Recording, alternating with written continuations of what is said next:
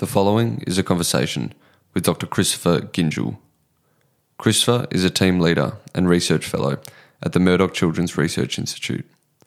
His interests lie primarily in the ethical implications of biotechnologies and the philosophy of health and disease.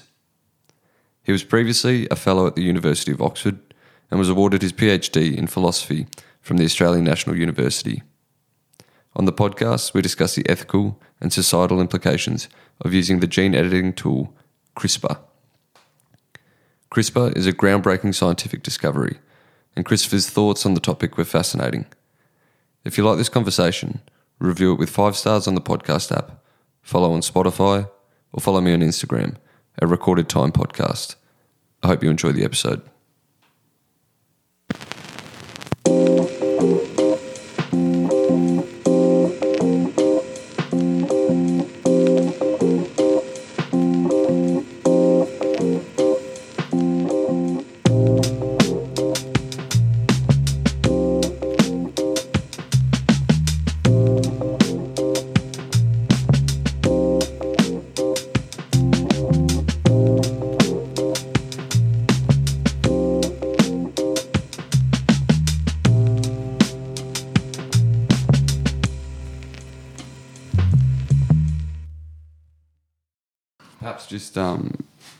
Give a bit of context, what is gene editing?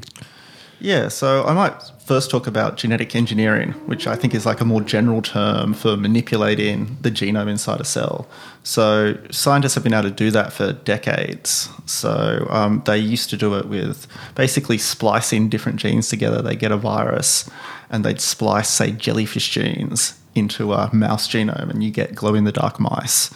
Um, which is yeah very cool. But um, basically, the problem with those technologies was that you'd um, you change a lot of the genome. In addition to the gene part of the genome that you wanted to change, you would change a lot of else, which is called off-target effects, and these were massive, which made it really unsafe. And in addition, you would only get the change you wanted in like a small number of cases. So you often, with these animals, had to get lots of them and breed them together to get like the glow in the dark jellyfish. So although they could do it, it wasn't really applicable for humans.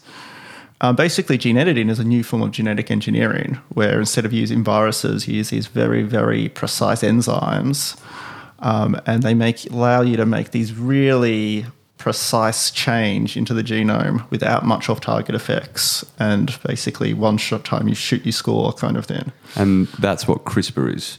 That's what CRISPR is. So CRISPR is a type of gene editing.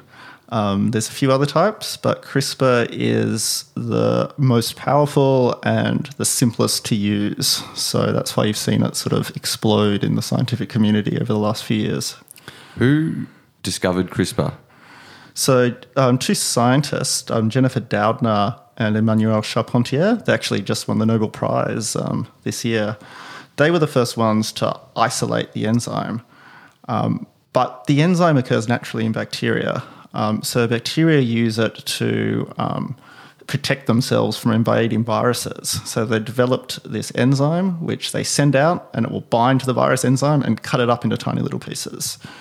Now, what um, Jennifer Doudna and Emmanuelle Charpentier showed is that once you isolated this enzyme in the lab, you could manipulate it. So it would not just target the viral DNA and cut that up. You could tar- you could design it to target any DNA, any DNA sequence.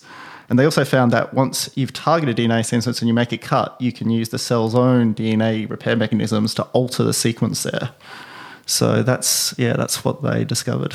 So, is there almost a endless catalogue of uh, genetic alterations that you can make to someone's body using CRISPR? I mean, how many uh, different options? If, if I was going to make uh, a change in uh, my body, how many different things can I do to it? Yeah, so the current record is about 60. So with pig, with some pig DNA, they've made 60 changes concurrently. But in theory, you could do more and more and more. Um, there's millions or hundreds, thousands. Yeah, I think thousands. I think so. I think the main limiter is is a practical limiter. So every time you make a change, you're risking the chance of having off-target effects in other parts of the genome. Despite it being um, much more specific, Despite anyway, it- it's still quite a little bit risky. Yeah. So um, right now it's a little bit risky. So in theory, um, in the future, you might be able to make lots of those changes without without those off targets. But right now, um, it's it's still sort of limiting. So people aren't making that many changes so far. But potentially, I think you know in the future you could. Is that an argument in favour of um, letting people use CRISPR because uh, it'll improve the technology to the point where uh, it'll be more and more precise and more off-target uh, mistakes won't be made? Yeah. So um, yeah, that's right, and that's what's happening though. So people are using CRISPR not necessarily just for humans, but they're using it in all these different types of scenarios now. So they're using it on plants, they're using it on animals, they're using it on human cells, like in the lab in laboratories, um, and all of those areas are you're already seeing an, an increased precision with CRISPR. So when CRISPR was first described five years ago, it had a lot more off-target mutations than what they have now because they've already made the tech technique more precise. And so that's been over just the last three years. Yeah. Improved dramatically. Yeah. Yeah, and it will, and as you say, because it's been used so often, I think it will just continue to get better and better. Mm. Uh, ethically, what are the strongest arguments for and against using CRISPR? Yeah, so it really all depends on how you're using it and what you're and what you're doing with it. So um, most it's already being used in animals, and you know some people object to genetically modified organisms. Um, they might think you're playing God. You know you shouldn't be messing with nature. Um, but uh, against that, um, you know, you might think that well, actually, with animals, we're already massively um, interfering with them, and we're already you have such a massive effect on nature as humans that you know that cat's out of the bag kind of thing. But it's just the accelerated nature of CRISPR that makes people nervous, do you think, is the difference between that and the way we breed dogs, for example? I think that's right. Um, yeah, so I think it's it's both the accelerated nature, but it's also I just think widespread pessimism that we'd use it wisely. So I think people just think we don't trust humans to make good decisions with that technology, and obviously when humans have tried to meddle with things in the past, um, you know, it's gone quite bad, and we haven't been able to predict like the negative effects. I was actually I've been like reading this weird book about dogs, but um, it had one of the it had this quote from the first person that let rabbits out in Australia, and he sort of this Englishman came settling in Australia, and he let off fifteen rabbits, and he's got this quote is like. You know, they can't do much harm, but it might be fun to have a little bit of home in the garden, kind of said. And, you know, within 50 years, there were millions Everywhere. of rabbits. Mm. Yeah. So it's, I think it's that sort of pessimism that, you know, we've, if we try to do something that we think it might be good, might be a good change, you know, it might get out of the bag and be bad. Is part of the problem that it's almost as if our technological capabilities have now outstripped our ethical knowledge, where the implications of uh, what we're doing we can't even foresee at this stage, and that's what makes it a little bit. Uh, I mean, there could be indirect consequences of using CRISPR that we couldn't even think of. Um, that would be ethically problematic. Uh, do you think that's part of part of the issue? Yeah, I think that's the general, maybe the general worry kind of thing. But I also would press up against that because I would say that, you know, we never have perfect knowledge. We never know how new developments are going to change the world. Um, and if you just think about the impact, say, mobile phones or, you know, even just social media has had on humans as a society, those effects are massive and yet they're unpredictable. And it could be the same with gene editing. Doesn't mean we sh- shouldn't use it, though. I think it just means we should, you know, be careful that we're using it for good purposes. Mm. Well, I've always I've felt with the whole um, situation that now that the cat's out of the bag, um, it should be um, tested on just because we can't uh, we can't put it back. Do you know what I mean? It's Yeah. um, I I personally uh, my bias with it is I'll just say straight up I I am one of those people who's a bit more uh, cautious and hesitant at the idea of it. Yeah. Um, and so, in an ideal world, I think it, it would be great if it was, had never been discovered. but now that it has, I think it's not a smart thing to shove it underground um, and for it to be used by you know um, arrogant scientists who will forget regulations and do what they want. If that makes sense. Yeah, yeah, yeah, yeah. So, um, you know, I think the flip side. So there are sort of scientists that might, you know, try to make money from it. They might try and do things, but you know, the flip side is where we're going is that you know people get really unlucky in the genetic sort of um, lottery of life, you know, and a lot of people have these rare diseases, which, you know, means they'll have just a, one spelling mistake in their genome and, you know, they're destined to die before they're 10 and things. And, you know, this technology, if you focus it on health related purposes, you know, really does have a lot of potential to sort of um, end a lot of premature death in the world. And ethically, think, well, if if that's the goal, then that seems like a good goal. So It's almost like our obligation. It should be to use it if if it's there. I think so. It's- Well, it'd be it'd be unethical not to use it. Is almost what you're saying. Yeah, in a sense. So, like, my way of seeing it would be like it's a tool. So, we have a tool, and using a tool isn't good or bad. It's entirely what you do with the tool. You know, so a knife is obviously bad if you're stabbing someone with it, but if you're making a lovely dinner and you're cutting up things, that's fine. And I think it's going to be similar with this. I think if you're using it and you're focused on using it to sort of uh, reduce um, early death and to make people's lives go better, then you know I think it would have a good reason to do it, and you know that you can frame that as an obligation to use it in that way as well. Does CRISPR have the potential to cure cancer? So it's got the would have the potential to cure a lot of cancers, but wouldn't not all of them. I would say. So there's different ways you can do it. So um, they're using it right now in a somatic sense. So maybe one distinction I'll make here for the discussion is we can talk about somatic gene editing, which is basically gene editing into the cells of your body, but you wouldn't pass them on to your children. So if you know we edited your skin cells or your immune cells now, those changes won't be passed on. Um, and then there's germline gene editing, which is basically changes to the sperm or egg cells or very early embryos, where all of those changes will get passed on to future generations. So, with regards to cancer, um, they're already using CRISPR within immune cells to fight cancer. So, they'll take your immune cells out of your bloodstream, they'll edit your immune cells to make them target a particular cancer, and then your immune cells can recognize cancer and attack it. So, this is a really good, yeah, um, innovative way to cure cancer in that way. But another thing you could do is you could do germline editing, which could make you, you know, you could knock out cancer causing cells. So a lot of people have a gene called BRCA, which um, tends to give, uh, especially women, ovarian cancer and breast cancer. You could use CRISPR to knock the BRCA mutation out. So that wasn't part of the population anymore. So germline gene editing uh, is uh, future generations will inherit whatever the alteration is, and that's why it's a bit more controversial as a as a form Yeah, of gene editing. That right? Exactly. Yeah.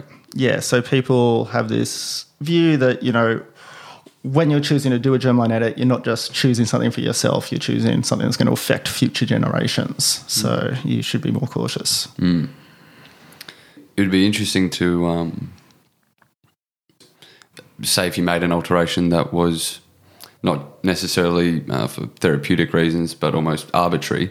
Um, you know, the whole Like enhancement, kind of. Well, um, say, say you know, in the future, you know, like in Gattaca or something, where you know they decide what color eyes their child has. Um, if they made if they make a alteration that's uh, a bit more arbitrary, it'd be interesting if. Uh, I mean, that would be one of the main issues. Is that a- future a descendant of that person uh, might might rub them the wrong way to know that they have uh, this color hair, these color eyes, um, this um, aspect of their body purely because one of their ancestors made the decision without their consent. Yeah, that's true. Um, and you know that's one of the and that is you know one of the ethical arguments they push back is you're making changes then people can't consent to it. But you know against that, you know people can't consent to any type of change, any type of decisions that their parents and ancestors make for them before they're in a position to consent. But what's but what's comparable to that kind of decision? Well, so say um, you know, I've, my parents when um, when my mum was pregnant with me, like my dad had a job ob- job offer in Indonesia, right? So they so they had to choose Australia or Indonesia. Now that decision affects me, right? And it's it makes it make it In a physical sense? not in a physical sense. So, but in a physical sense. Um, well, yeah, I mean, I, I guess I might come back to that in a minute, but you know, I would just say that parents have so much control over all aspects of us. You know, they might put you in a school, they might put you in music class, um, and all these things. They will make physical changes, I guess, to you because they change your brain, right? But do you think? I guess the difference would be that uh, the alt- changes that you can alter later in life. Uh, if if you make sure that your child has green eyes and they never wanted green eyes, it's not like when they turn eighteen, as with the other things their parents force on them, they can just live life how they want to live it. If it's a unalterable physical change, wouldn't that be a difference between that? Yeah, that so comparison? I can see. Yeah, there are there are differences there. I'll, I'll say too though, like once your parents have that choice, right? So they ask you, do you want they've from from luck from the genetic lottery, your son's going to have green eyes. We can change them to blue eyes if you want. You say no, okay, I want. I'm going to keep them green.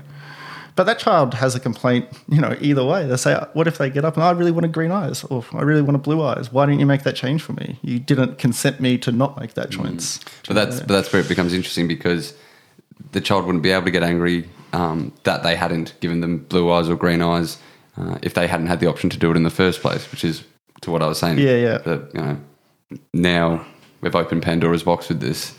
Uh, it's kind of an inescapable problem that we've created for ourselves. Yeah, yeah, yeah. That's true. Um, let me give you um, another sort of aspect on that eye color choice because now that it's out, so I agree. You know, we could make a different question whether it wasn't developed, whether we should, but now that it's out. Um, so the question is: Should someone who wants to do gene editing for their child's eyes should they be allowed to, or should they be stopped? So one sort of principle of sort of just from political philosophy and through liberalism, right, is that, well, I'm in a free society. Um, the government should only intervene in my free choices um, to the extent that I'm harming someone and that I'm really harming someone else. Now, in this world of CRISPR, you're going to get people who want to use this technology for eye. You're also going to get these private IVF companies and IVF clinics, which you know exist everywhere, and they'll want to offer. They'll probably want to offer that service. They want to offer you that eye color service. So you're going to have someone wanting to use this technology, someone wanted to offer it to them. And the question is, can the government come in and stop that transaction? And normally the test is, well, is the eye color going to harm anyone? And I think it is. It's really hard to say, or there's going to be a clear harm. Maybe the child will be angry later on that you made this decision. But as I said, we don't know that. It's not like a harm we can point to at that at that at that point. So it, it comes down to this sort of reproductive um, liberty sort of question. And a lot of philosophers will say, well, look, unless, unless you're going to do an edit that's really going to be harmful to the child or to society somehow, then out of respect for freedom, we should be letting people make these choices. Is it possible that CRISPR will have a negative impact on our collective psyche with that? I mean, prior to CRISPR, if someone was born with a genetic defect, um, they could rightly tell themselves that that's just life or life's unfair. Uh, whereas now, life is fair, but only for those who can afford it. And I know CRISPR is sig- significantly cheaper than any other form of gene editing, but that would also apply to people who don't want to use it for religious beliefs, which would be a significant um, portion of uh, the world. Yeah. Um, and then that would put them at a disadvantage uh, because of a religious view that they hold. Yeah. Yeah. So, um, yeah, and it, it could definitely sort of go down that way. So, sorry, is the question with the. So, I guess there's the psyche sort of question where. Um, so, one critique is if you're editing every kind of disease, right? Um, out, and then some people just happen to be born with a genetic disease because they don't agree with the technology or something. Is that going to have a harmful effect um, on them? And you know, I think it could, and I do think that's something we need to sort of think about because it could get to a situation where um, someone who has a genetic disease is yeah not seen as you said that that's just part, bad that's part of luck that could be anyone you know that there for the grace of god go i so we should all be in this together and look after each other It, it uh, perpetuates equality, the fact that we don't have control over this. Uh, because life's unfair for everyone, and you can you, you can point to you know certain examples, different things in uh, your own life. Um, it's a way of dealing with it psychologically. You can sort of you know be like, life's not fair, so I need to you know get over this or that. Whereas once there's a, a tool that allows us to correct um, the things that make our life worse, um, an inability to use that, say for religious reasons or because you can't afford it, uh, is really going to. I mean, I know that would affect me psychologically if I if I knew that. Yeah, yeah, I, I, I think that's um, you know that's one of the things we would need to think about when we enter this world is how what does it mean for you know disabled people now if they start to be seen as something that you know is not bad luck but bad foresight. like I Exactly. said. Yeah, they're blamed for it. Yes. Yeah, and yeah, I, I do think that is like a concern. And, you know, you don't even have to go to the sort of religious example. You might just think that you know there are people who, you know, um, uh, don't really care like what the child is like. You know, I just want a healthy child, and you know that's fine. I don't really want to use this technology. But then you have lots of people then say using the technology for cognitive enhancement, where they're trying to make really smart babies. Where you might think, oh, well, if I don't use this technology to enhance my baby, they're going to be left behind, kind of thing. So there becomes this competitive kind of streak where you've got to you've got to keep trying to use it. yeah, because that's that's what I, I I feel it could accentuate uh, the social and class divides that are already a problem in society. Yeah, yeah. So that and this is a really common um, critique of genetic engineering in general is that you know right now our, our world is marked by you know really great inequality, but it's inequality in opportunity, right? There's inequality in who can access these goods, and it's just um, it's just you know uh, yeah if you can access them or not, and that's what's driving the inequality. With CRISPR, you could potentially write that inequality into people's DNA. So it's not just access anymore; it's that people have different capacities, and you know you get this really you know divided society from the haves and have-nots. So I, I think that would be a really bad thing. I think inequality is you know one of the biggest problems in the world today. But you know my view on it would be back to that. Well, let's see gene editing as a tool, and could we use it to To reduce to reduce inequality. inequality? That's right. So you focus it on people who are the worst off initially, and um, you know we try and do that for other expensive medical treatments today in you know in countries that have socialized health systems where you try and improve access for those that can't have it. How expensive is CRISPR to use?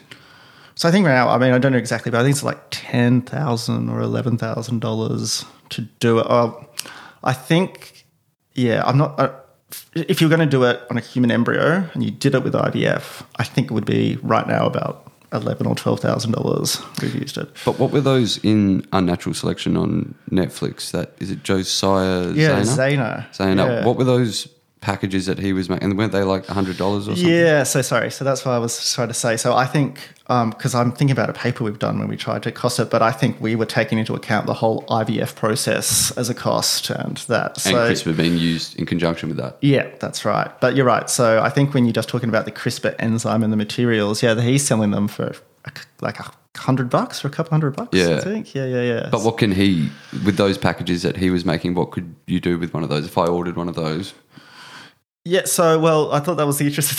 it reminds me, see, because I really I I like that um, in the documentary watching him because um, he, he he came across as much less crazy than he does in some of the articles that are written, which I just read about him, and um, you know I know he's injecting himself with that myostatin knockout. Um, I, I- it remains to be seen what he can do with those, but potentially, um, if potentially the problem when you're doing it somatically is you've got to target like thou millions, possibly billions of cells, right? Because we've all got three trillion cells in our bodies, so it's like a lot to get it to. If you could efficiently get it to all those cells, then yeah, you could do lots of stuff. Like what he was trying to do is get like a really muscular arm, and you know the technology that would work if you could target it. so you could just do that to someone. You could use CRISPR to enhance their um, their muscles. Yeah, if you could get it to enough cells. Yeah. But how, how long would it take from uh, using CRISPR? Is it like a matter of weeks later? You just uh, all of a sudden like I don't. Yeah, I yeah. It seems um, a bit almost science fiction that I can't even picture. Yeah, the so process. yeah, and this is where my kind of science knowledge is kind of like stretched to a bit, but um, I imagine it would be in weeks, and months. I imagine the idea is you get it into the sort of stem cell population of your muscles, and then you know over that cell's lifetime, maybe it's like six weeks where you replace the sort of muscle cells with the new ones, and new ones will have the, the knockout, and you know yeah. So I think weeks to months would probably be how long that something like that would take. Did you see the final episode of Unnatural I Selection? did it, but So there's a, a, a boy in it who's got a um, uh, genetic defect where he's been slowly going blind since he was born, and he's almost completely blind. Uh, where the documentary picks up with him, yeah. and he I can't I don't know specifically what kind of CRISPR technology they use, but he, he they use some form of uh, CRISPR or to to change the genetic defect in his genome. And within three weeks, he had So he- complete complete vision again. Oh, from- really? From, being almost completely blind. Yeah, right. Okay. Yeah, yeah. So I, I think crazy. that's yeah, it is crazy. Yeah. Um, so yeah, I didn't actually realize they're doing that, but I can imagine that that's a somatic change, and it's like once you get into the cells and the cells start dividing, they've got that change. So, but that is crazy. It's amazing. Yeah. So um, when I was, I worked in the UK for a bit before I came over here. Uh, before I came, moved back to Australia, and um, yeah, and I was just when CRISPR was just coming out, and they had this amazing case at the Great Great Ormond Street, which is this paediatric hospital in London, and they had this girl who had leukemia. She was like three years old, and nothing had worked. She had you know a life expectancy of like a few weeks. None of the chemos was working. Cancer was everywhere in her body. Um, and they did this um, heroic effort where you don't need FDA approval. You're just like, well, we've got nothing to do, so let's try. So they did the gene editing. They used CRISPR and they got her immune cells. And it was what I was talking about before about the cancer. They like changed her immune cells to target the cancer that she had.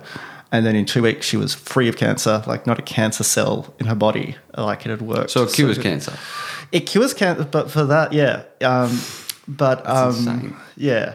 So for those things though, there's no like it's not like if you get cancer, you can't just go to a thing and say, "Give me CRISPR," because it hasn't done proper clinical trials. And But how, like that. how did she get access to it despite the FDA? So you can. So this this was in the UK, um, but I think it's something called like a heroic effort exemption. So basically, if they think you're about to die, you're allowed to try these really experimental quite hard treatments. to get. I think it's quite hard to get, and you'd have to have, you know, she would have had treating physician would have had to like have knowledge about you could do this and been keen to give it a go. But yeah, but potentially that's right, you can do that.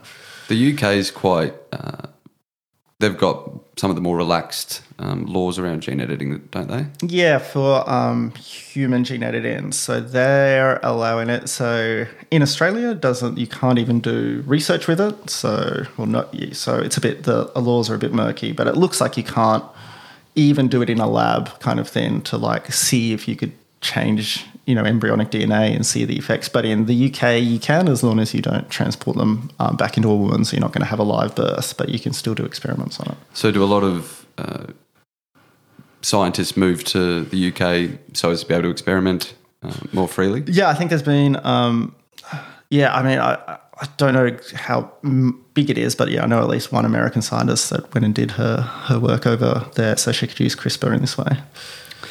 It's it's also occurred to me that for those who say that CRISPR is um, unnatural, that the opposite could also be true. That um, what if this is something that we were always meant to discover, and just another step on our evolutionary trajectory?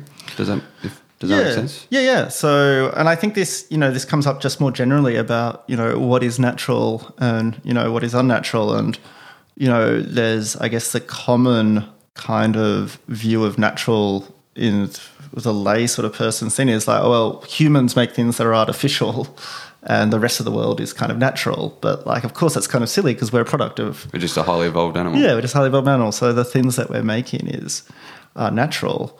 Um, so yeah, and you know, the flip side of that is, you know, people say, well, something that's natural, it's automatically good, and something that's unnatural is is bad. But you know, obviously, the Ebola virus is natural, and you know, if heroin's natural, it doesn't mean that you know you should.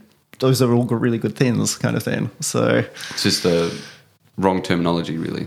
I think because so, there's, there's yeah. something to what what they're saying. I think uh, it could, you know, something can be something we shouldn't do, despite being quote unquote natural. Yep. Um, so maybe it's just Yeah, I think um, you know it's just to do with. I think a lot of the time with unnatural things, it's actually what we're objecting to is it's a risky thing to do. You know, we don't understand it, and it's and it's it could have bad consequences. So it's a risk that we're taking. what was the name of that Chinese doctor two or three years ago? Yeah, um, yeah, her her Jiankui, who is the one that first did the first CRISPR babies. and what did he do, and what did he get in trouble for? Um, so he, um, so he, he was the first one to use CRISPR to have a live birth. So he um, gene edited these twin embryos, um, and he used the technology to try and um, give this mutation, which is a CCR5 mutation, which is um, codes for a receptor on our immune cells, and it's the receptor that the HIV virus uses to enter the cells. So if you have a particular form of this receptor, the HIV virus can't get in and you're naturally resistant. And I think about 10% of people in Europe, for example, are naturally resistant to HIV. So he made he made an alteration in these embryos to make them immune to HIV. Yeah, attempted to. Yeah. And why was that such a big scandal in the scientific community? And what happened to him as well? Yeah, so um, it was a big scandal because you know, as we've been talking about, the technology is is very very new still. So it's only been for about for five years. Um, and another thing to th- think about the technology, even if you're using it in you know in plants and things, every cell is different. So human cells, you would need to do work on particular human cells and particular embryonic cells.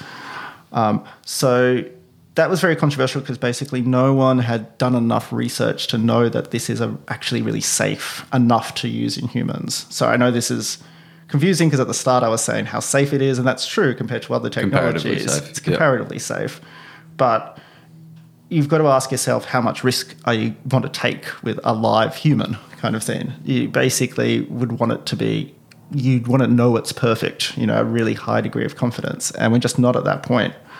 Um, so that's sort of one reason. A second reason is that the most obvious application of this technology, in my mind, is to try and reverse mutations which cause death. You know, if if you there are genetic diseases like Tay-Sachs syndrome, like spinal mu- muscular atrophy, that kill people in childhood. Um, it would make more sense to use this technology to try and reverse those mutations, to try and you know make sure that someone didn't die and they lived a long life.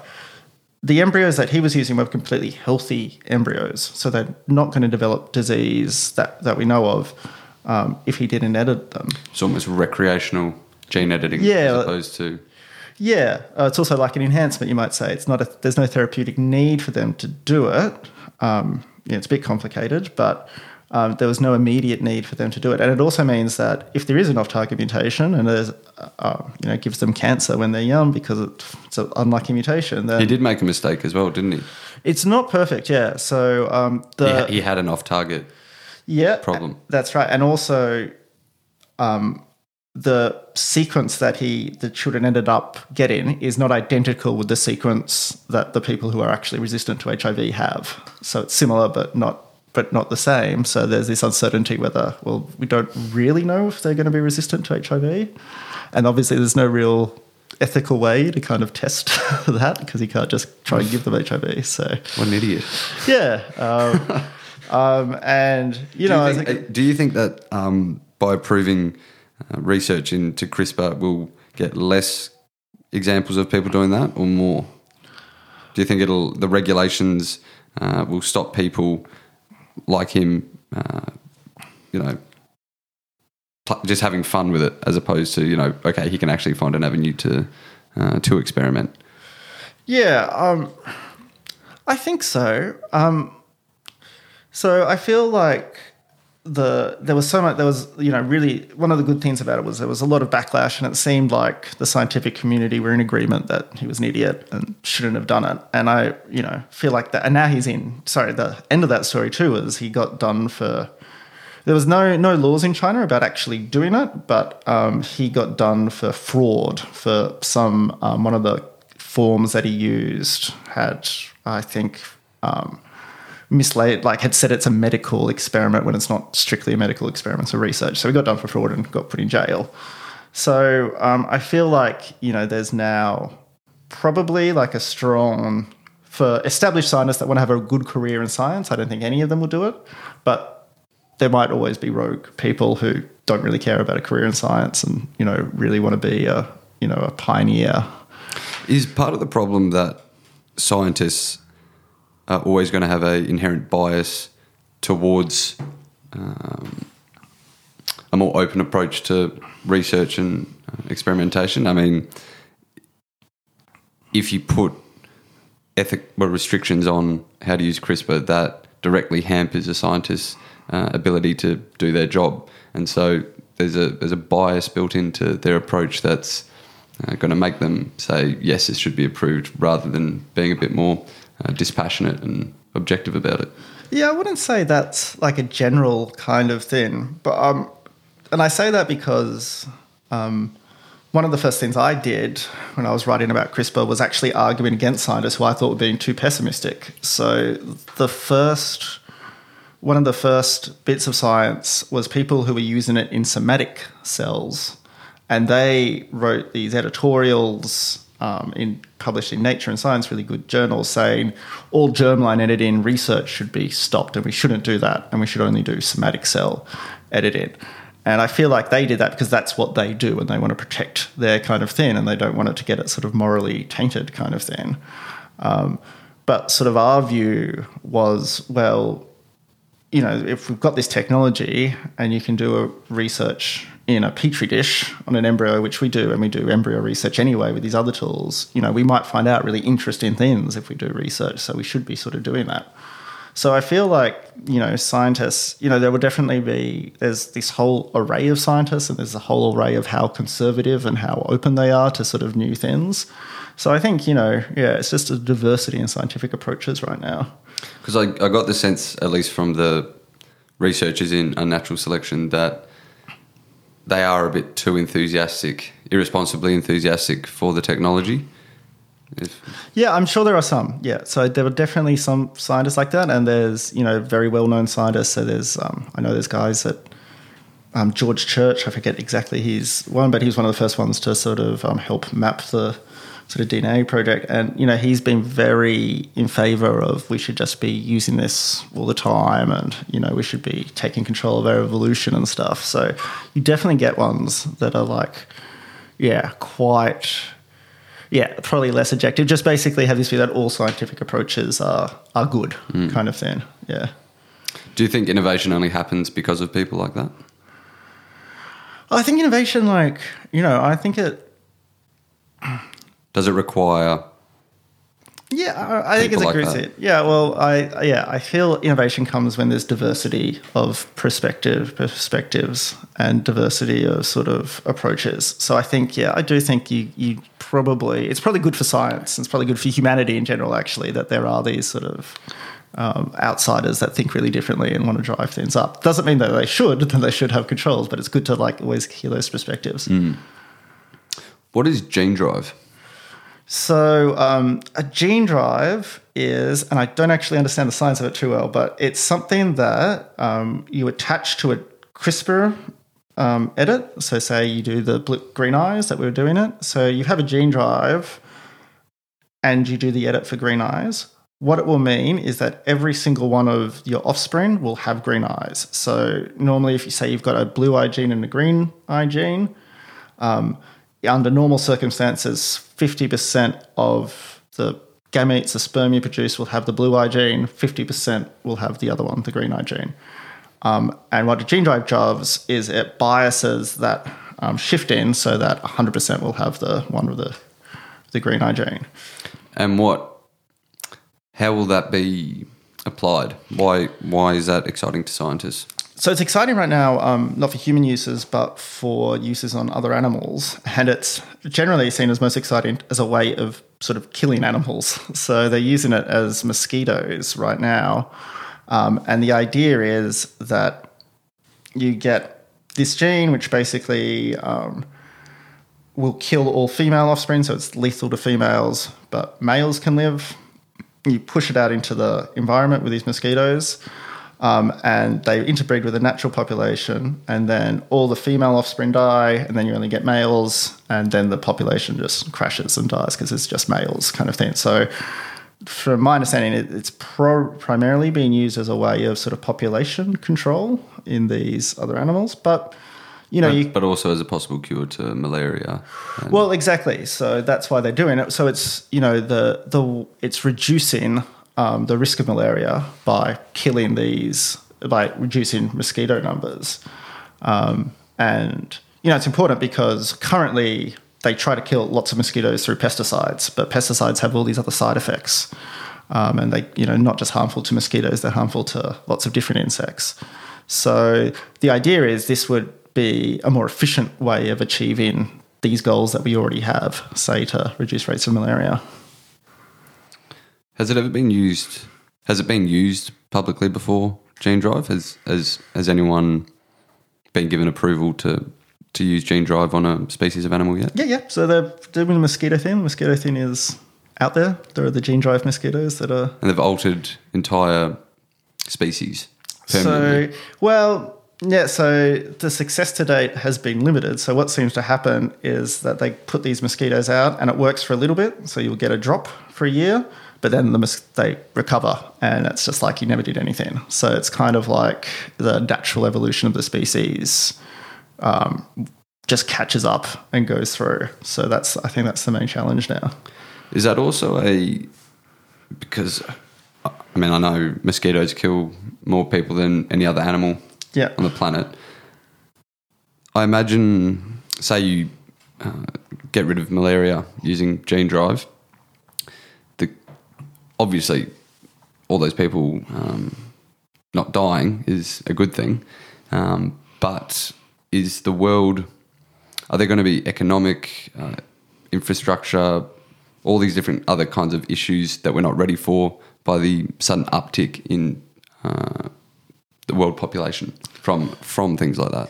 Yeah. So I think there's always going to be like those unknowns kind of things. So there's always going to be these sort of um, possible side effects and things. But, you know, that's going to be the case. Less no of a matter what you tragedy than millions of deaths. Exactly. Yeah. Exactly. Yeah. It's worth, a risk worth taking. Yes, absolutely. Yeah. Um, do you think this technology could be the answer to some even more profound problems? Could we use this technology to combat obstacles with space travel, for example? Because I don't know much about um, the science behind space travel, but I know that one of the main problems with long voyages is uh, the muscular atrophy. Yeah. And could you use um, CRISPR to, like we were saying before, uh, to enhance astronauts' muscles as they travel for long, long periods in, in Yeah. space? Yeah, so I think that's a really interesting thing. So I think, you know, if you go a bit sci fi, so go a bit into the future, um, what could you do with this technology? And I just think it- really makes sense that a technology where you could rapidly enhance your evolution, it will be a handy thing to have if, you know, you're going to use it for good purposes. But, you know, not just for space travel, we might be facing, you know, in a thousand years, a really different atmosphere and really different environmental conditions here. And natural selection takes a long time for you to evolve to those conditions and maybe you won't evolve fast enough and you die out. So being able to you know rapidly change within generations you know our lungs how we much oxygen we can get from the air our bodies you know how resistant we are to heat and to radiation all those things will be really useful. And for space travel too you could think well you know eventually we know here the sun's going to blow up in how many billion years. We probably need to leave at something if we want to continue humankind. And you, are you you would need a technology like this to adapt you for space voyage whatever that is like muscle atrophy or whatever you you'd want to have a technology like this Is this one of the greatest scientific innovations ever? I think it's uh, it's definitely one of the most recent ones. You know, you, you think about things like penicillin and stuff, which has saved millions of lives. And this is, you know, such a, as we said, it's like five years old. So it's a bit early to make that call, but the potential is amazing. you know. Limitless. Yeah. Just um, when you think about the diversity of life, you know, from bacteria, you know, things under the sea, us, like all that is just differences in DNA. Like that's the only differences into that life. So the potential to use this technology to alter life is just, yeah, it's like limitless. You, you could do so much with it. What are the implications for health insurance with CRISPR? Yeah, so I mean, health insurance normally comes up in sort of genetic testing and things. If you've got, you know, um, a predisposed to a disease, you'll find it hard to get coverage and things. I think it's probably the most relevant with the point that you were making before about, well, what happens for people that don't use it, kind of thing. So if we're using gene editing and we're making people healthier, less likely to cancer, um, what you might get is health insurance thinking coming, oh, we're not going to cover you unless you're a CRISPRed child. Do you know what I mean? Because So- you're more at risk. so you're more at risk. Yeah, yeah. So you know, it it, it might, um, yeah, get this perpetuate the idea of health insurance companies coming into our lives more and wanting to say like, well, we want to have a look at your genome before we insure you, and you know, we want to make sure that any of the edits are corrected before we do it. So yeah, that, that's a that's a possible implication. I should say too, though, like if that's a bad thing, we can control that with regulation, right? So you know, it used to be um, genetic discrimination for life insurance used to be a thing in the US. So insur- life insurance companies were like, you know, asking if you ever had a genetic test, and people didn't like that, and they banned it. So there's now this law that bans you from doing that in the US. So you can control those things with regulation, but they're they're good to think about. Do you think there's a risk that the medical necessity of using CRISPR may become ambiguous in a lot of situations? Uh, isn't the boundary between therapy and, han- and enhancement quite a grey area? Yeah. So I think this is one of the biggest things for me. One of the biggest problems is that like once you start with the easy cases I was talking about before, like you correcting a gene that causes death in childhood. You know, I don't know. I, it's really hard to think of an objection to that, and I think we're really secure in those cases. But then you get off. It's like, well, what about disease in adulthood? And then it's like, well, what about something that you know? What about something that's not doesn't kill you but makes your life harder, like deafness? That's another hard case. And then like, well, what about like asthma? And then like, it's really hard to know where you sort of draw that line. So- in. In an ideal world, CRISPR gives us the ability to put everyone on a level playing field from when they're born. But the problem will arise when people go beyond that, is what you're saying, and when people um, become make arbitrary decision, decisions rather than necessary decisions. Yeah. Um, and for me, so one of the things I think is uh, a really massive collective danger of a technology like CRISPR is that people start to use it in all these arbitrary ways, but they start to use it in kind of similar ways. And what you end up with is sort of a, a lack of diversity um, in particular areas, which could be really, really damaging. So, like, my favorite example is um, we know when people are solving really hard problems, um, like really hard engineering problems, even things like cli- you know approaches to climate change and things. Um, groups of diverse thinkers can outperform groups of higher ability, higher intelligence people that are less diverse. So when we're solving problems, it's good to have lots of different perspectives and lots of different heuristics, and that way you work together and you can find kind of optimal ones.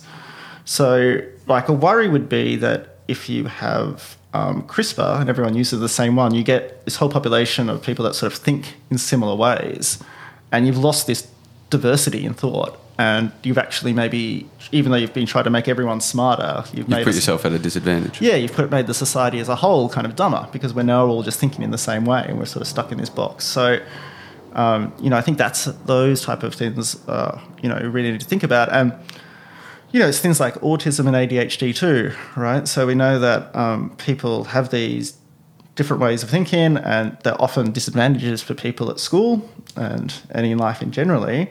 But we also know people with autism and ADHD can do a really amazing, unique things, you know, and um, And that's almost goes to what I was saying before, where uh, an alteration might be made that is later regretted. It's seen as an advantage at the time, uh, but might not be seen that way by someone later on. Yeah, yeah, I So think that's something like autism, you might, you know, a parent might want to make the alteration uh, to stop their child being uh, born autistic, uh, but that child could have been, you know, the next Stephen Hawking or something. Yeah, yeah, and then just more generally, you might get you know the next generation, and you've just lost this group of really good systemizer thinkers that maybe in the environment you've got in hundred years, you know, would be perfect for that kind of thing. So um, yeah, there's this worry that we'd judge everything by our standards of today's society and what's good and what's bad, and then lose sight that actually society might be very different in you know 300 years, and you want people that might approach things very differently. Yeah, it's a. I guess that's probably the main concern with it is that we're assuming our outlook on the world is the correct one. Uh, and you Yeah. know, Yeah, 100 that's right. could be very different, and the decisions we've made because of that outlook could be very damaging. Yeah. So, um, like, I think an example someone's given to me once is like, you can imagine if, like, you know, um, 18th century Britain had gene editing and they could um, edit their, you know, favorite characteristics in their children. You'd get, you know, lots of breeding for like obedience and manners and like those things that were really important to them then, but we don't find important now, kind of thing. And you would have like lost so much of that diversity carrying forward. Even yeah, you get cultures that make physical alterations is you know, just traditional.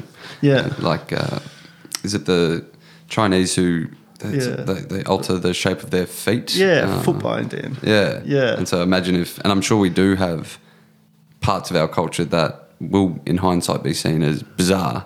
Uh, Yeah. In the same way we look at that as uh, bizarre, but um, yeah, it's, I guess that's the the main fear. Yeah, yeah, and you know, I I I, sh- I think it's really hard to think about you know those cases where, um, yeah, it's like I see what you're saying at the start. It's like some reason we would think we'd be better off without this technology because you'd be um, you know less prone to make these mistakes that we don't even know we're making. Exactly. Yeah. Yeah. Is there a patent out on CRISPR? Can you can you are any companies trying to uh, patent the technology? Yeah, so um, there was a really big patent dispute. So when I um, talked about initially, I talked about Jennifer Doudna and Emmanuelle Charpentier. So they discovered it, and they're at Berkeley, but they didn't use it for gene editing things in human cells or in animal cells. They just used it in bacteria, which is what they were working on. And then um, someone at MIT, Feng Zhang, um, was the first one to use it in um, what called um, eukaryote cells, which are cells like with a nucleus, like human cells. So Berkeley and MIT basically had this really big patent dispute, and MIT won. So um, whatever company So supposed- didn't win, no, Doudna didn't win. No, no. So they, they, uh, yeah. So they didn't win the main. but isn't it worth billions more? Yeah, so it was it was a really big um yeah, it was a really big thing. That would piss yeah. me off. Yeah, yeah. but she got the Nobel Prize, so she'll be So be that's worth, for that. Yeah, which is worth billions to most yeah, scientists, I imagine. that's right. Yeah. How can CRISPR be used to combat viral threats in the future? Something like COVID nineteen. Is that are there any implications for that, or Yeah, so um yeah, I can actually I can talk a bit about this because I've just been doing COVID genetics as a little project I'm working on now. So um uh, with any infectious disease, um, you generally will have some genotypes that will either make you. So, with I'll just talk about COVID 19. So, with COVID 19, we know that um, infection for some people doesn't bother them, they're asymptomatic, they can go about their lives. And some people, they develop serious respiratory failure. And they've found genes now that are associated with that. So, some people carry these um, rare mutations, which make them sort of like eight times more likely to get life threatening COVID 19. So, potentially, you could use a technology like gene editing to um, select against those genes. So, it's almost like a way of getting an immediate vaccine? Yeah. Because we could say another virus uh, breaks out, the scientists could immediately identify what those what genetic alterations are necessary uh, to prevent uh, uh, more dire symptoms, and they could, rather than even having to make a vaccine, you could just immediately offer people that uh, that genetic alteration, so that they're regardless of whether they get the virus or not, they're immune to the worst of symptoms. Yeah, so yeah, so you can do it two ways. So um, you could do it in the germline edit in, which would mean that the generation of children that was coming up would be immune. So if you do it for COVID now, you could Ah. offer it so that generation, or potentially one day you might be able to do it with somatic editing, which is just like a vaccine, would just be like um, a different way. So that we still don't have the technology to do that yet. But um, I actually think that perspective is again highlights a really big danger of the technology. And so going back to Her John Zhonghui, who did HIV gene, which is CCR5. So it's true that that variant makes you resistant to HIV, but it makes you more susceptible to other diseases. So it makes you more susceptible to something called West Nile fever. Um, and I think this is true for lots of things. So even though something might make you resistant to COVID, like say, okay, well, let's get all that gene, COVID's bad, so we fix this COVID resistance gene. It could be the case that the next generation get another pandemic and you've made everyone more susceptible to that kind of thing. So um, that's why I think, you know, perspective of diversity, where I think genetically diverse populations, you know, do better against pandemics because some people are resistant and they can sort of, you know, look after the others. And then if another one comes, you might have other people that are resistant. The big danger of CRISPR is that you homogenize a whole population. So they've all got these immune cells and maybe they're really good against HIV or COVID, but who knows what will come in, you know, 50 years and they might be now really susceptible to. How did you how did you get into this field to begin with? Have you always been interested in uh, gene editing and the ethics of gene editing, or is it has the advent of CRISPR uh, made you more? Yeah, I was like really good place, good time really. So um, I first started doing genetics, um, and I was always really interested in genetics. And um, when I was doing my honors, I did a project on genetics of lifespan variation. Um, but while I was doing that, I found out I really hated being in the lab, and I just like to think about, oh, should we make people live forever or not? Think of the abstract. A bit more. Yeah. Um, so then I sort of transferred and did um, my PhD, which was just in human enhancement generally. So this is before CRISPR was a thing, and I was just interested. Yeah, should we do genetic engineering? Should we do life extension?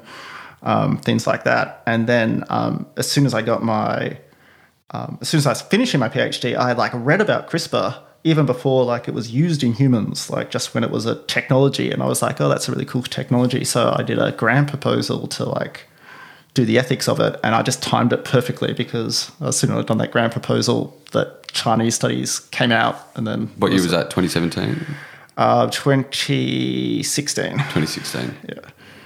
Yeah. Well, because how?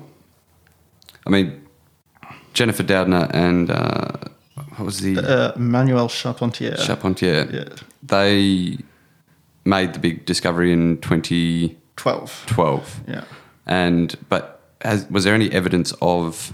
Uh, were there any other traces of this technology um, prior to that that were ever discovered? Had anyone ever seen anything um, that sort of that suggested CRISPR existed?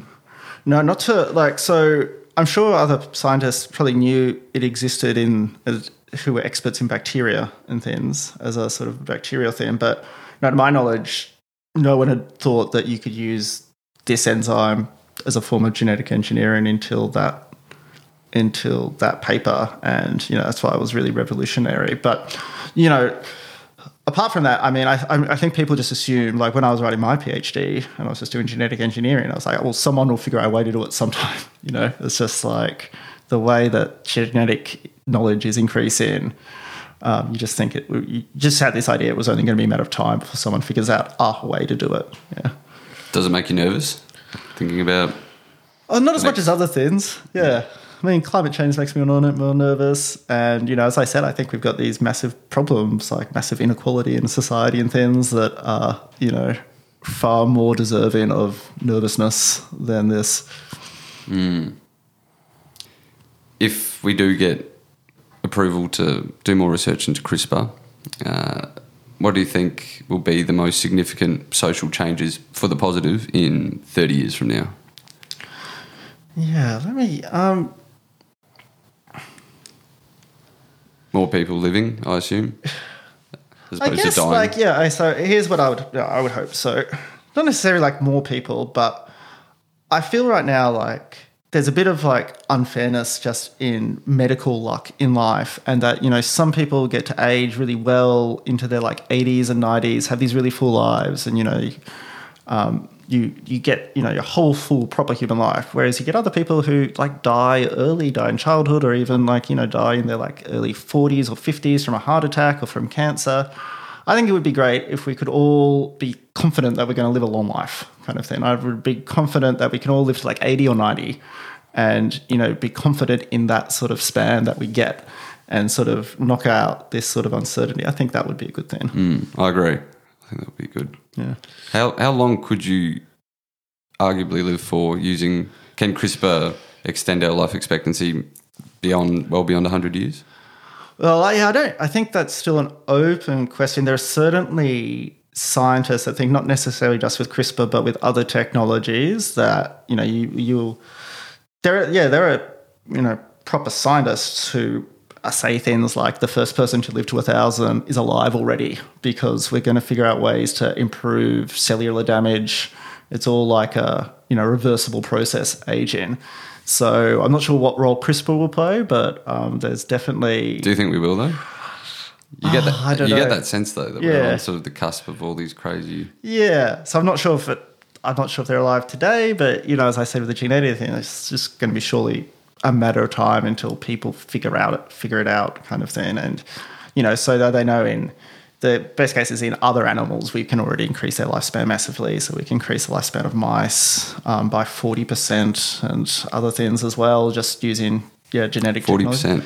Yeah, so they live. So instead of living to like, um, just for like one year, they That's that's an ex- four- yeah. insanely insane insane extension of their life expectancy. Yeah, yeah, and those are yeah through quite simple sort of changes too. So um, Wasn't there a thing as well that mice that had had certain genetic alterations, I think it was uh, muscular alterations, became a lot more aggressive? yeah, yeah, was that in yeah um, yeah? So this is super mouse. So there's um, a famous genetically engineered mice called super mouse who um, can do great like so. Um, I'm just gonna get my um, the distances right. So the super mouse, so the normal mouse can run for 200 meters full speed, and super mouse could run for 1.5 kilometers at full speed. Was the thing. It was just this amazing jump in how far they could run. But not only do they run far, that they they do. I think they do live longer. Um, not as much as the other one, but they live like 20% longer. They're um, resistant to sort of uh, cancer and things. So they've got all these amazing physical benefits. Um, but yeah, they're also um, really aggressive and will do things like self harm. So they'll like hit themselves against the cages and things, which obviously normal mice. But do we know why they're doing that? They, I don't think they know the reason, the side effects, but the it's all the change in their metabolism. So it's all done by the change in basically what food does to their bodies, kind of thing. So It's kind of freaky. yeah, yeah, yeah, yeah. Um, and going back to CRISPR, I think it's like you know one of the things we are talking about before is that when you're doing something like trying to stop someone from dying early, you know, you've got good reason to do that, and there's not that much risk. But when you're trying to do something like, oh, let's try and make someone run really fast, then there is going to be all these side effects that are now really important because you didn't really have too much of a reason to do it in the first place. Have you seen Gattaca? Yeah. Was that really ahead of its time as far as uh, what it was commenting on? I think so, yeah. So it's you know, um, and you just show like people still talking about it. Like it's got to be like fourteen years old or, or something like Longer, that. Longer, I think. I Is think it it's like 99 even. Or, Right, really? So I yeah, think over twenty old. years old. Yeah.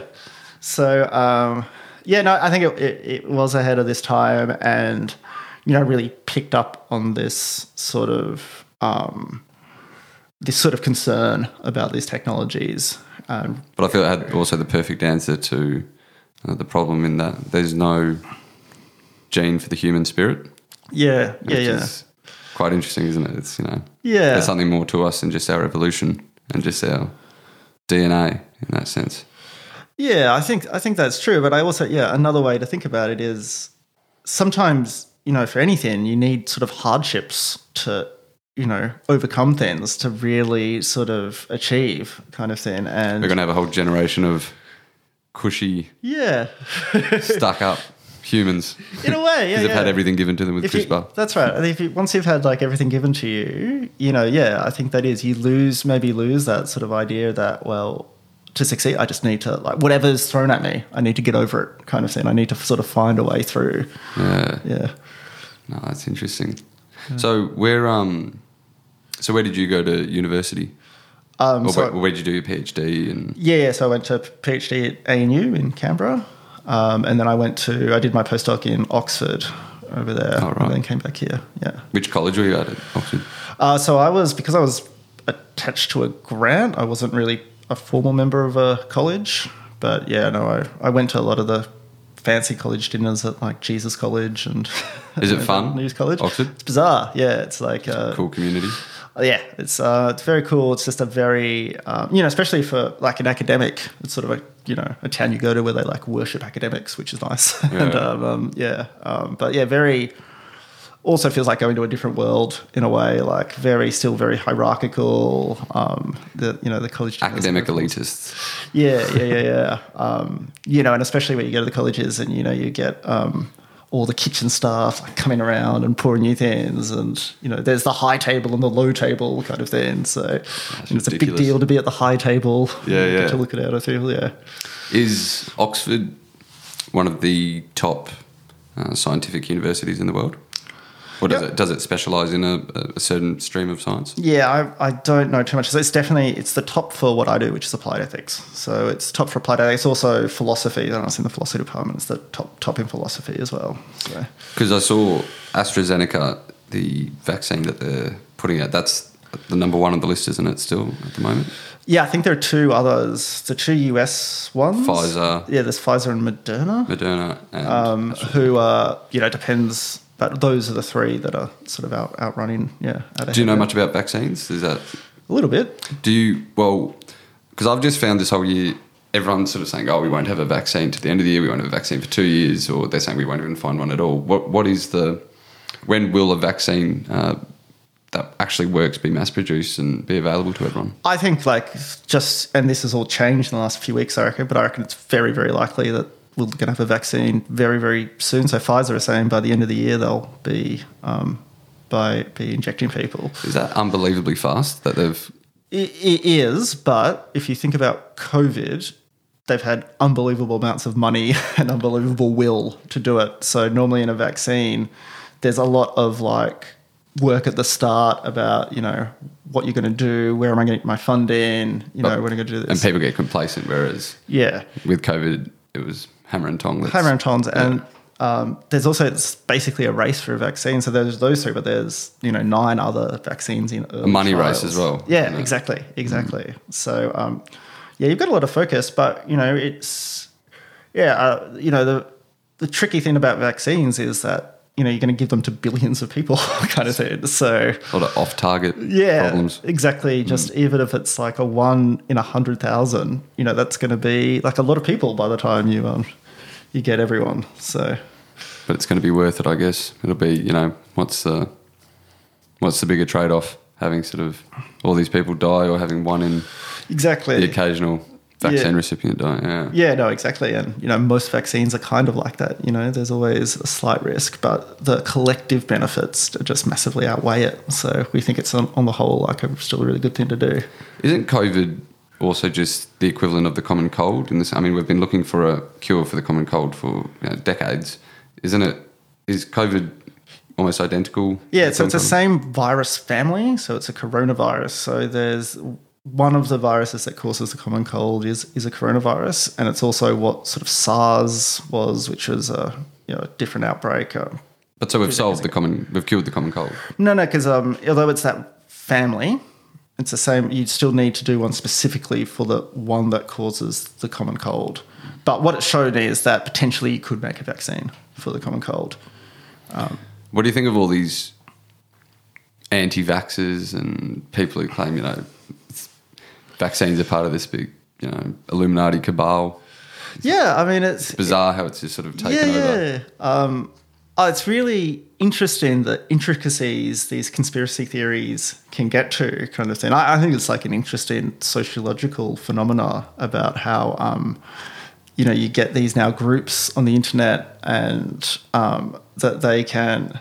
In some ways, it's like you get a cult sort of following, right? And then they get set up in a way that if you present them with evidence of safety, they take that as more evidence that you're trying to trick them, or you, you know they the, they get more distrustful. It's become so mainstream, though. I mean, conspiracy Yeah. theories used to be the outliers. I feel even just you know Yeah. five years ago, and now one in three people I meet sort of Oh, it's crazy, yeah. And I guess it's like the inter- I think like I think Bill Gates is trying to yeah, trying to wipe out the world or something. I know, and I feel really sorry for Bill Gates because you imagine like you make this money, then you set up this fund, you basically give heaps of your money away to try and like save people and you know um, develop new vaccines and do anything, and then yeah, all these people think you're horrible and that you're trying to. Yeah, he's an absolute weapon, and he's Yeah, being yeah, yeah, being told that he's screwing people over. yeah. Yeah, it's interesting. Yeah, when you were saying how this, it's more of a sort of interesting uh, sociological um, thing. The way conspiracy theories have become so mainstream, and it's I don't. It's almost like this. The idea of secret knowledge is so enticing. You know, I know this, but uh, you know, no one else knows this, and it's the, the, the bigger the story, the more enticing it is in that sense. And it's, it's weird how that plays into people's. Um, Yeah, yeah. So I think that's right. Like, um, well, yeah, people, I guess, want to know they've got that inside kind of deal kind of thing. But yeah, um, I also just think just the way information is distributed now is just like really, you know, we've just got so much information. You go on the internet, you could basically find whatever you want. And, you know, basically it seems like the results of that is that people just sort of choose what to believe and what to doubt. We've, we've lost the truth baseline. Yeah, kind of. Yeah. Um, yeah, it's just once you can go and get anything, like, you know, you've got nothing to really ground you sometimes. Yeah, it's bizarre. Weird times. Really weird times. All right, well, thanks for coming on the podcast, Chris, and really appreciate your time. And um, yeah, it's been fascinating. So thanks a lot. Good. Thanks, Julius. Thanks for having me on.